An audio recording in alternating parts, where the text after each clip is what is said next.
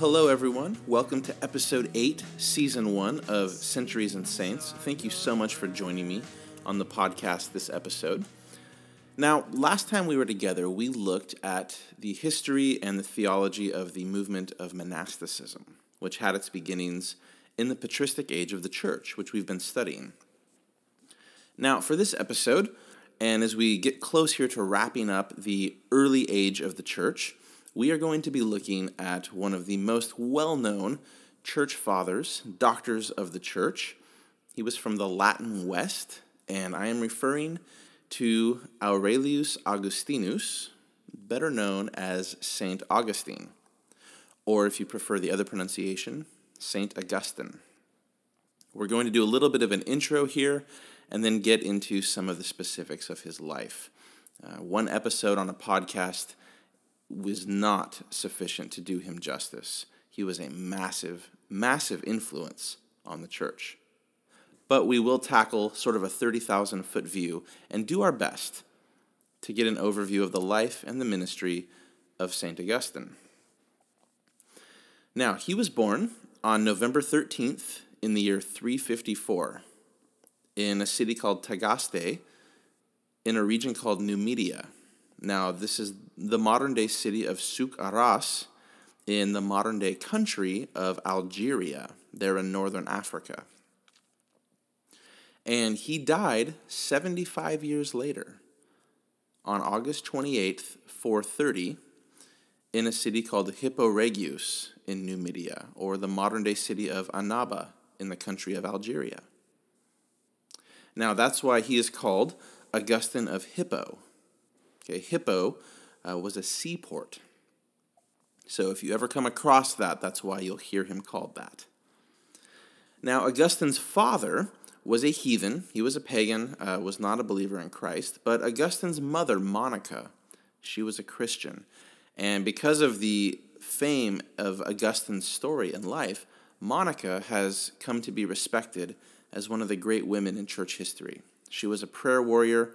She prayed for years and years for her son to come to Christ and never gave up. And so Monica is a great example for all of us of faithful, effective, fervent prayer, as James talks about in his epistle.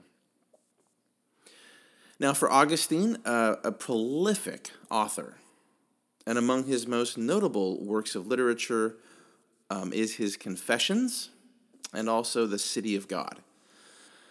Now, the Confessions is notable. Number one, if you've ever read it, it reads somewhat like a journal of him lamenting his sins, crying out to God, all of these things. But Confessions also is unique because it was the first literary work that is sort of in the form of our modern day biography.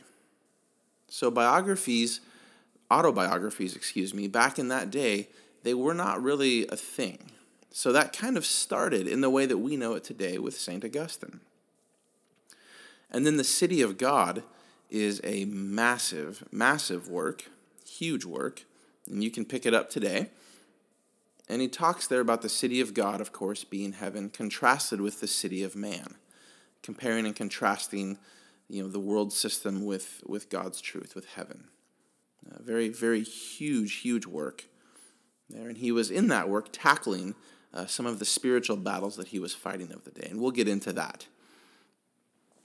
Now, as well, Augustine helped to formulate and codify the biblical doctrine and truth of original sin in the way that you and I understand it today. Okay, also in the way that the Roman Catholic Church understands it as well. Okay, that we all inherit sin in the sin nature from Adam. Okay, so we're born and conceived into sin. Now, as well, Augustine lived through some tumultuous times. In fact, the western half of the Roman Empire began to collapse in his lifetime. And when Alaric and the Visigoths came and sacked Rome and all of that, they did that huge conquest. Uh, apparently, when they got to Augustine's part of the empire there in Numidia or modern day Algeria, the barbarians were at the gate of the city, so to speak, when he passed away. So he died, according to church history, literally just hours before his city was overrun by vandals. So it's pretty amazing, pretty tumultuous life that he lived. And as well, Augustine, going back to the city of God, uh, he began to develop a concept of the Roman Catholic Church as the spiritual city of God here on earth. In contrast, again, with the earthly city, which was the world, materialism, greed, and sin, and all of that. So, a very creative and, again, very prolific author. Now, fun fact uh, Augustine is the patron saint of brewers, printers, theologians, the alleviation of sore eyes, as well as the patron saint of many cities and many church dioceses. So uh, his influence still extends today all over the place. In addition to that, he is also considered, at least by Protestants, to be one of the originators of understanding what are called the doctrines of grace, or better known today, shorthand as the five points of Calvinism. And so both John Calvin and Martin Luther in the Reformation were greatly, greatly influenced by Augustine's theology and his views on sin. Now, there is debate in church circles between Protestants and Catholics as to what St. Augustine's view of election and predestination was. Uh, Protestants claim that Augustine was sort of the forerunner of the Calvinistic view of election. Uh, Roman Catholic theologians would differ with that. Uh, that is up to you to decide for yourself. That's a huge issue. Uh, but both sides claim Augustine sort of as their chief theologian, in a sense. In addition, Augustine was a, a big supporter of monasticism, and he also laid down the basic principles of what he called just war for the Catholic Church. That at times, based upon things that we see in the Old Testament, there is justification for God's people, for Christians, for the church, to wage war. And then several centuries later, that was used to help justify the Crusades. Now, for me personally, I disagree with Augustine there. Um, I think Jesus was pretty clear for us as individual Christians that we are to love our enemies and not use violence. Now, as far as secular governments that are not the church, that can be argued, and that's a different story. But as far as the church goes, as the church of Christ, we are called not to wage war, but rather to lay our lives down for others. Now, Augustine also taught uh, that good works could not save a person. It was Christ's merit and sacrifice that could do that. Okay, so again, this is another reason why many Protestants today sort of claim Augustine as their chief theologian. And indeed, he was a huge influence on the reformers, like Martin Luther and John Calvin and others. Now, to some specifics in Augustine's life. When he was a young man, he was, by his own admission, overtaken by sexual lust. Okay, so when he was young, he fell in love with a girl. He lived with her for 13 years, and they even had a son together, but they never married. Okay, so he lived in fornication, in sin with this woman for many, many years. He found that sexual temptation was his greatest weakness, something that he fought against, something into which he fell a lot. And it was something that he failed to overcome. It was a besetting sin that for years he failed to overcome until one day the Lord saved him. And he outlines his struggles with sexual sin and temptation in the Confessions. And I recommend you all read it. Now, his story of conversion is interesting. Uh, based upon his own writings and his own words, one day he was in a garden, sitting on a bench of some sort and he heard what sounded to him like the voice of a little child saying this two word phrase, it's a Latin phrase, tolle lege, tolle lege, which in English means take up and read. Take up and read. And he felt like he was hearing this voice because the Holy Spirit was telling him to take his Bible and open it up and to read. And so Augustine obeyed. He opened up his Bible and he sort of did the just open up and see where I land method of Bible reading. And apparently he landed on that verse in Paul in Paul's letters where Paul writes not in fornication and lasciviousness, not in debauchery and sexual immorality. And that convicted him. And he felt the power of God enter into his life, free him from his bondage, and save him, make him born again, as we would say. So it's somewhat of a dramatic and miraculous conversion story. But converted he was, and he walked faithfully with the Lord from that point on. Now, he also spent a long season of his life involved with the Manichaeans. Okay, now this was before his conversion, um, but the Manichees, like the Gnostics, they were an ancient heresy which was condemned by the church and they taught, like Gnosticism, that the spiritual was good, but the physical was evil. It also taught that man, through prayer and through the abstinence of enjoyments of evil, and they considered things like riches, lust, wine, meats, luxurious houses, etc., to be evil. Some of that is evil, but things like meats and wine, that's not evil. But they taught that by abstaining from all of those things, one could free themselves from the good, or from the bad, pardon me, and they could enjoy simply the good. So again, it was this idea of trying to free your spirit, your soul, from your body, freeing the spiritual from the physical. Now, they also had a Gnostic Christology, which was blasphemous and heretical, which again basically meant that they believed that Jesus, when he came to earth, was, did not actually incarnate. He did not actually come in human flesh, because human flesh, of course, was evil, as they thought. So they believed Jesus only came spiritually, right? Now, that heresy is refuted in the book of First John, where the Apostle John, under the inspiration of the Holy Spirit, writes that whoever denies that Jesus Christ has come in the flesh is Antichrist and does not have the Father or the Son. Okay, so he was with this group for about nine years and they were a heretical group. But again, God saved him out of all of this. Okay, so the Manichees did not believe in Christ's sufferings and atonement for sin. For the Manichees, and just like for many people today, Jesus was a great example. His death was a great example of, of self sacrifice, but not salvific. They did not believe that Jesus' death actually atoned for our sins. Okay, and again, that's a heresy that's alive and well today.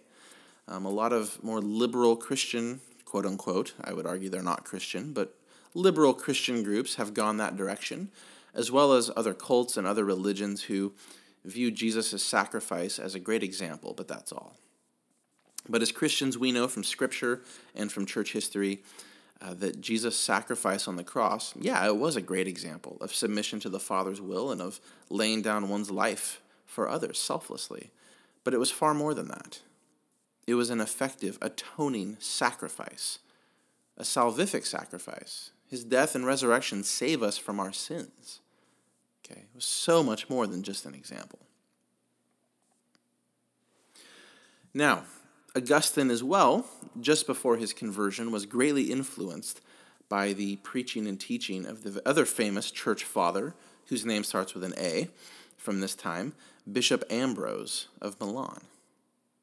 A wonderful man of God, an incredible preacher and teacher and theologian, and the Holy Spirit used Ambrose's preaching and his rhetorical style to really speak to Augustine. Because Augustine, again, this was before his conversion, he was deeply influenced by philosophy and rhetoric and all of that from his day.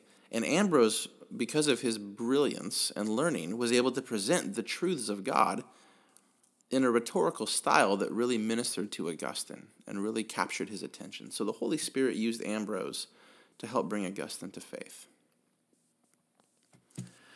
Now, fast forward a little bit to after Augustine's conversion, and we see that one of the huge theological issues in his day was the conflict between the Donatists and the established Catholic Church.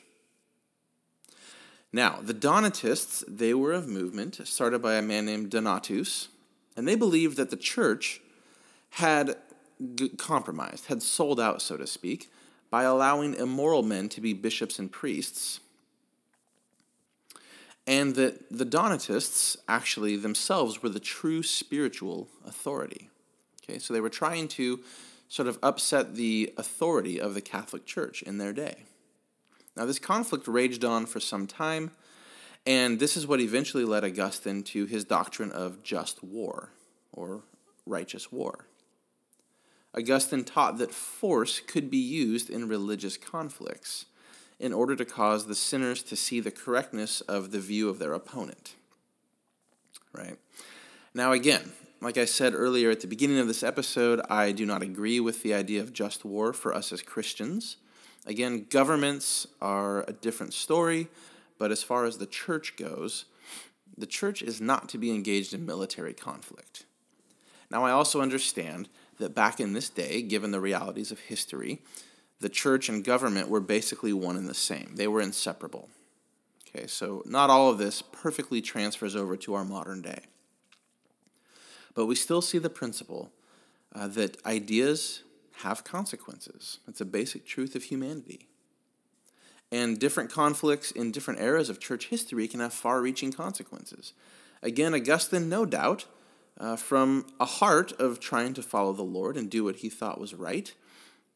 His theory of just war uh, led again to the justification by the church centuries later of the Crusades, which were terrible.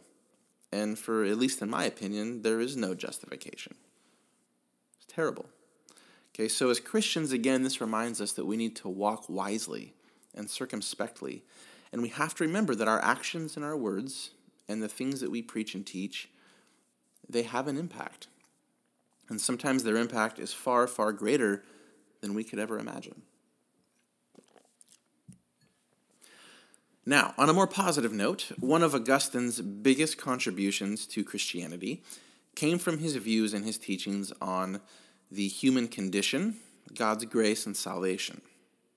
Now, in a very famous battle in church history, uh, there was a teacher, a British monk named Pelagius, and he opposed Augustine. Okay? Now, Bruce Shelley, famous church historian, again, his book, Church History in Plain Language, I recommend it. He wrote this quote, What did Pelagius teach to arouse Augustine's vigorous opposition? Pelagius denied that human sin is inherited from Adam. Mankind, he said, is free to act righteously or sinfully. Moreover, death is not a consequence of Adam's disobedience. Adam indeed introduced sin into the world, but only by his corrupting example. There is no direct connection between his sin and the moral condition of mankind. Almost all the human race have sinned, but it is possible not to sin, and some people have in fact lived without sin. God predestines no one, except in the sense that he foresees who will believe and who will reject his gracious influences. His forgiveness comes to all who exercise faith alone. But once forgiven, man has power of himself to live pleasing to God. Thus, Pelagius found no real need for the special enabling power of the Holy Spirit. His idea of the Christian life was practically the Stoic conception of ascetic self control. In other words, to condense all that down, this British monk Pelagius taught that men and women, that we, although, yeah, most of us have sinned, we did not inherit sin from Adam. We are born basically as a blank slate. Okay, and that basically we can just choose in and of ourselves, without any help or grace from the Holy Spirit, to follow Jesus and to believe. And that once saved, you and I can also live the Christian life without the special enabling of the Holy Spirit. So basically, Pelagius just took everything relating with grace and the work of the Holy Spirit in the life of the believer and said, no, it's not true. Okay, now that made Augustine very angry. Uh, Augustine, of course, had a deep, deep reliance upon the Holy Spirit. Again, so much so that uh, Protestants still today uh, claim that Augustine was the first one to teach, you know, the points of Calvinism, basically, That that's how desperately dead in sin we are, and that's how reliant on the Holy Spirit, both for regeneration and sanctification, we are. Okay, so uh, Pelagius was condemned by the church, of course, and Augustine certainly came out the victor in that battle. Praise the Lord, uh, because Augustine certainly was on the right side theologically of that conflict. And Augustine had this deep sense of how much of a sinner he was. He knew how much he had been saved from and how bad he was. And he really appreciated how marvelous God's grace and salvation in his own life was. And so he taught that man was really unable of doing anything to please God or to save himself, and that man needs the Holy Spirit to be saved, and that we need the Holy Spirit moment by moment to live the Christian life and all of us, I think Roman Catholic, Protestant, and Eastern Orthodox would all say amen to that. None of us would disagree with that. Augustine, finally, to close out, he's also the one who said this famous quote, and I love this. He said, Our hearts are restless until they find their rest in, in thee, O Lord. As well, Augustine as he was interpreting Psalm 37 4, which says, Delight yourself in the Lord, and he will give you the desires of your heart. Augustine is famous for having said in response to that, quote, Love God and do whatever you want. And the reason he said that is because he believed that if we truly are delighting ourselves in the Lord, walking with the Lord and loving the Lord deeply, truly, with all of our heart, soul, mind, and strength, that then the Lord puts his desires on our hearts. And that way, our desires, the things on our hearts, those are there from God. Those are God's desires. So we can love God and then do whatever is on our heart because what's on our heart will be from God. I love that. It's a great picture of our intimate walk with the Lord. And then finally, to close up this podcast, I want to recommend to you guys a song by my favorite band, Switchfoot and it's from one of their first albums, New Way to Be Human, way back in 1999. And the song is called Something More. And they wrote that song based upon the story of St. Augustine. It's a great song. So check it out, Switchfoot, a song called Something More. Highly recommended, of course. Well, guys, that is a wrap for episode 8 here of Centuries and Saints, looking at the life and times of St. Augustine. Again, uh, what an incredible life he lived. It's very difficult to do it justice on a short podcast episode, but hopefully, this at least gives you a 30,000 foot overview of his life and ministry and the absolutely essential contributions that he made to our understandings of theology and philosophy and of the scripture. And so, God bless you guys. Thank you for tuning in and stay tuned as we continue to release more episodes and more content. And please subscribe to the podcast, leave us a review and a rating on iTunes. It helps to get the word out. And so may the Lord bless all of you. And for this time, for Centuries and Saints, I am Scott Matson. God bless you.